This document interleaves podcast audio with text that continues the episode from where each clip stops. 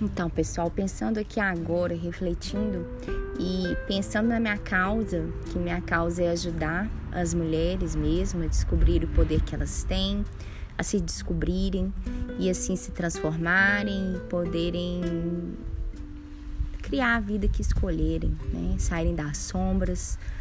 E, então, essa questão da transformação, ela é muito mais do que uma reconexão com ela mesma, com a sua essência. Na verdade, é se redescobrir e jogar fora todo o lixo que colou nela, que na verdade são as crenças, né, que que limitam as pessoas. E como essas crenças chegam na vida?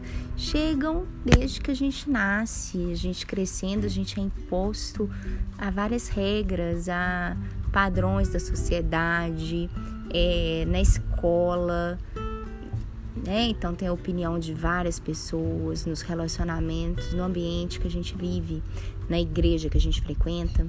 Então tudo aquilo vai colando na gente mesmo e a gente vai perdendo essa conexão com a nossa personalidade, com o ser, nosso ser interior. Então essa transformação, ela acontece, claro que acontece, porque há um encontro consigo mesmo. E ao haver esse encontro consigo mesmo, você se assume e você se sente muito feliz, né? E se transforma porque você realmente se transforma na pessoa que você tem que ser.